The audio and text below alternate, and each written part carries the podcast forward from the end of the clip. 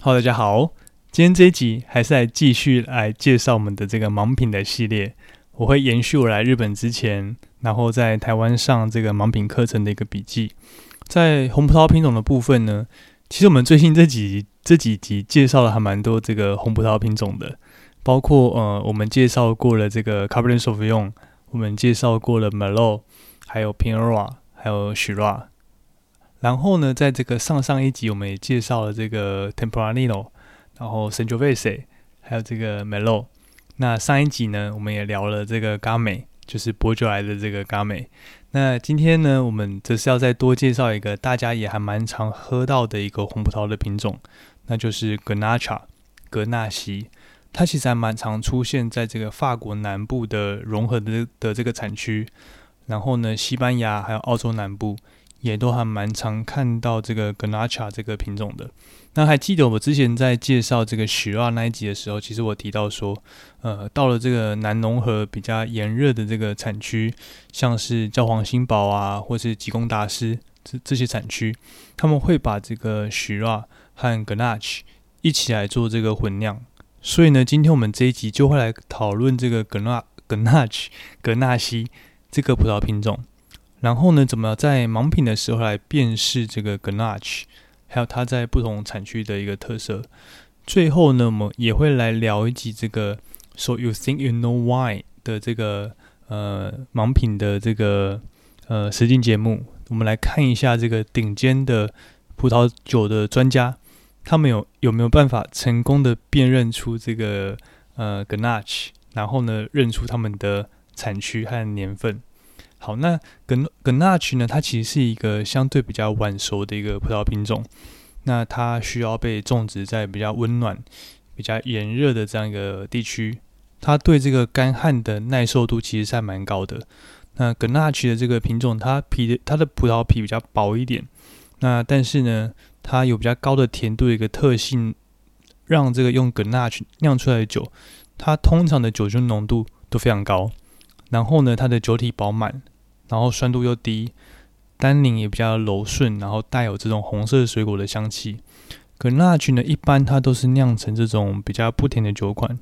但是呢，其实在这个南法，就是法国的南边，他们也有将这个格纳曲酿成甜酒的这种法定的产区。格纳群它的香气的风格，它其实并不是属于那种新鲜水果的风格，不是那种新鲜水果的味道，它通常是那种带有这种煮过的草莓啊，或是这种烤过的李子、皮革、干燥的香料等等的这种味道，所以它都不是那种新鲜水果的香气。那格纳群呢，它的酒体通常都是很饱满厚实的，那单宁也都不算高，酸度呢也不算高。不过呢，它的酒精浓度就超高，因为它的呃整个葡萄品种它甜度比较高的一个糖分比较高的一个特性。那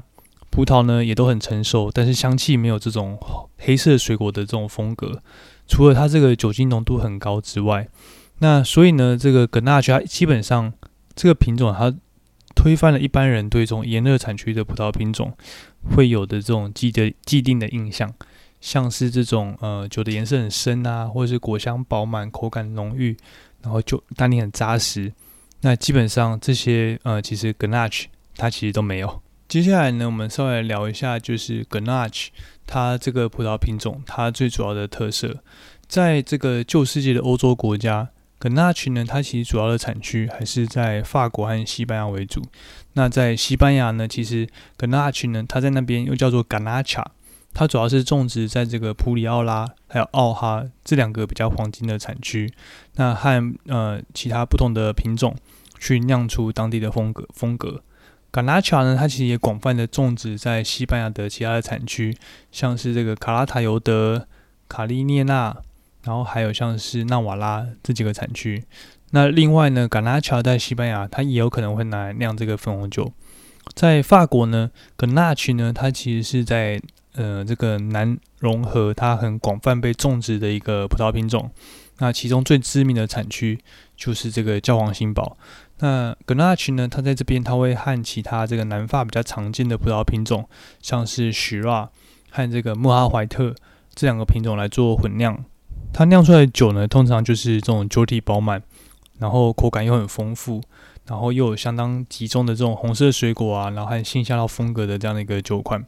所以这个 Grenache 呢，它也被这种大量种植在法国的其他产区，像是隆格多特、像是胡西翁这几个南法常见的产区。那在这边呢，Grenache 呢，它也会和这个呃 s h i r a 然后还有这个莫尔怀特、卡利农或是绳索，然后做混酿，酿出来的酒款呢，通常也都是带有一些这种新香料、香水，还有一些这种当地的草本植物这样的一个风格。那格纳群呢？它比较困难，在盲饮的时候比较难辨识的地方呢，其实就是它在这个不同的产区，它其实风格是还蛮多变的，然后它的多样性也是很广泛的。它主要的香气呢，可以有这种莓果啊、黑樱桃、烤过的香料的这样一个味道，或是呢像是这种巧克力的味道。所以在风格的部分呢，其实不同的产区大概是可以归纳成四种不同的风格。第一个就是这种比较新鲜而且比较果香丰富的这样的一个风格。那它呃这种风格通常存在于像是呃在欧洲的话，就欧洲旧世界的话，通常存在于像是这个西班牙的卡拉塔尤德，或是像是这个法国的普罗旺斯，他们酿出来的这个用格纳去酿出来的酒呢，通常的风格都是这种比较新鲜，然后这种果香比较丰富的这样的一个感觉。那第二个风格呢是这种酒体。从中等到饱满的这样一个风格，那通常出现在这个西班牙的卡利涅纳，或是像是法国的这个龙河丘。那第三个呢是这种相对香气比较饱满，而且它在橡木桶里面陈年之后所赋予它的这种香气会比较明显一点点的。那像是这种法国的教皇新堡，或是西班牙的博尔哈这几个这两个产区呢，通常酿出来的这种呃 Grenache。它的香气会很浓郁而饱满，然后它就橡木桶的感觉也会比较明显一点。那最后一个风格呢，就是这种甜酒的风格。那用格纳群酿甜酒呢，在法国南部的像是班努斯产区，或者像是莫里产区这两个产区呢，是用格纳群来酿甜酒非常有名的一个呃的几个地方。那格纳群呢，它其实常常会出现在这个盲品的比赛。因为它比较多元，然后酿出来的酒也比较呃比较多样。那单独讨论这个 g a n a c h 其实说实话，这个品种比较少这种出色的表现，所以很多人会把这个 g a n a c h 视为就是没有特色，呃，只有酒精度的这种酒款。那所以呢，才会把这个 g a n a c h 和其他的葡萄品种拿来做这个混酿。比如说，就像我们刚刚说的，它在这个教皇新堡，它就会把 g a n a c h 和 Shiraz，然后和穆赫怀特。这个品种来做混酿，那也因为这个 Grenache 它的酸度中等，然后它的单宁也算是中等，然后酒体饱满，所以呢，一般这个 Grenache 呢比较少有这种陈年的空间，那会做成呃一般这个葡萄酒它会缺少的这种厚度和复杂性，所以呢 Grenache 呢它就比较不会拿来做成这种需要陈年的这种酒款，那它可能拿来做这种粉红酒就还蛮适合的。在这种新世界国家里面呢，澳洲则是这个 Grenache 最主要的一个产区，尤其是在澳洲的这个呃包罗萨谷或是呃麦克拉伦谷，然后 Grenache 呢在这些产区，它都是酿成这种球体很集中饱满，然后酒精浓度很高的一个风格。不过呢，呃，相对最近这个风格有稍微慢慢变得比较保守一点点。另外就是 Grenache 的老藤，它因为根在土壤里面扎的非常深的关系，所以它的产量呢相对会比较少一点。但是呢，它酿出来的酒又更集中，然后强度又更高，有这种很熟透的这种丰富的红色水果这种香气，然后也带有一些这种胡椒的一个风格。呃，我们以前介绍过几次的这个影集，这个 So You Think You Know Why 的这个盲品的实境节目。其实里面有出现过几次是以这个 Grenache 为酒款的集数。那比如说这个第三季的第十一集，它就是呃用一支这个二零零九年，然后来自这个南法教皇新堡的产区的 g n a c h 来做混酿。这支酒呢，它的价格大概是在三十五块美金左右。所以呢，我们可以看到，就是这些参赛者，第一个他们对这支酒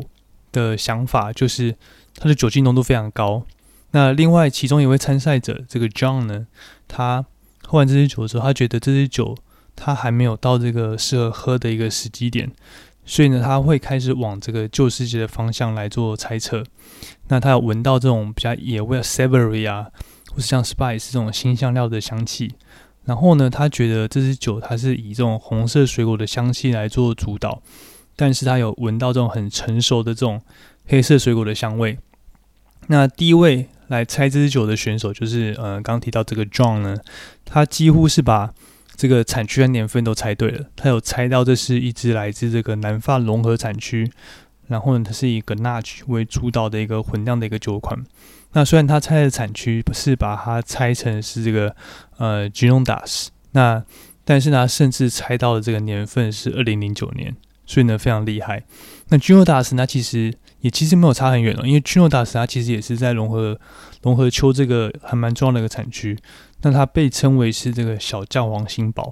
那因为现在这个教皇新堡的酒就越来越贵了，所以 g i n o d a s 的酒呢，那常常被称为是呃被视为是这个教皇新堡的一个替代品。那这可能也是为什么就是 John 他在拆这个价格带的时候，他把它稍微拆的便宜了一点点。那他认为这支酒大约是在三十五美金左右。那另外一位参赛者这个周唐他就很厉害，他甚至是把这个产区是教皇新堡。也都猜对了，而且他还猜到这支酒的价格是在三十五块美金，那也是这轮呃获得这个分数最高的一个选手。以上就是我们今天这一集的内容。这一集我们介绍怎么样透过盲饮的方式来辨认就是 g a n a c h 这个葡萄品种。那我一直都相信，就是盲饮是认识一支葡萄酒最好的一个方式。那没有这个对于酒标上的的这个资讯有一些先入为主的观念。那也更可以来好好认识我们所喝的这支酒。我自己呢，其实完全不是这个盲饮的专家，我自己呢也才刚开始学习这个盲饮而已。那这几这几集的分享，其实也只是想要把我在之前上课的内容来做个整理。所以呢，如果我们的听众里面有任何对这个盲饮有研究或是有兴趣的人呢，也非常传讯呃非常欢迎传讯传讯息让我知道。那也或许可以给我一些这个建议。那我们呢，也可以来练习一下这个交换的，呃，交换一下练习的心得。那从这集介绍的这个 “So You Think You Know Why” 的这个真人实境节目呢，你也可以知道说，就是盲饮真的是一件很困难，但是很有趣的一个事情。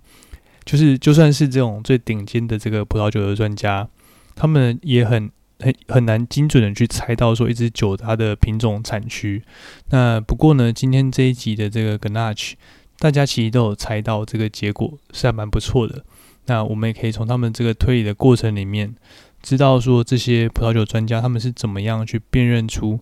这是一支来自这个教皇新堡的这个 g a n a c h。所以呢，也还蛮推荐大家去呃看一下这集的内容。那我也有把这这集这个呃 YouTube 这个节目的链接放在我们的这个呃资讯链接里面。那从资讯栏里面呢，那你也可以找到就是我们今天的文章。那也可以找到，就是呃，刚前面说的那个 “So You Think You Know Why” 的这个节目的 YouTube 连接。那呃，也希望我们的听众可以追踪我们的 Instagram 的账号。那我现在每天早上都会在这个 Instagram 上面用 Story 的方式来出这个题目，让大家可以练习我们的在这个 Podcast 里面所介绍的内容。所以呢，如果还没有追踪我们这个 IG 账号的话呢，也欢迎大家赶快追踪起来。那如果想要支持我们节目的话，从我们的资讯栏就可以找到这个赞助的链接，那你可以选择就是赞助任何你想要赞助的金额。如果喜欢我们的节目的话呢，那也请分享给你对这个葡萄酒感兴趣的朋友，或是在这个 Apple Podcast，或是在这个 Spotify 给我们这个五星的评价。那也要注意，就是我们品酒不酗酒，喝酒不开车，开车不喝酒。好，那就这样子，我们下集见，拜拜。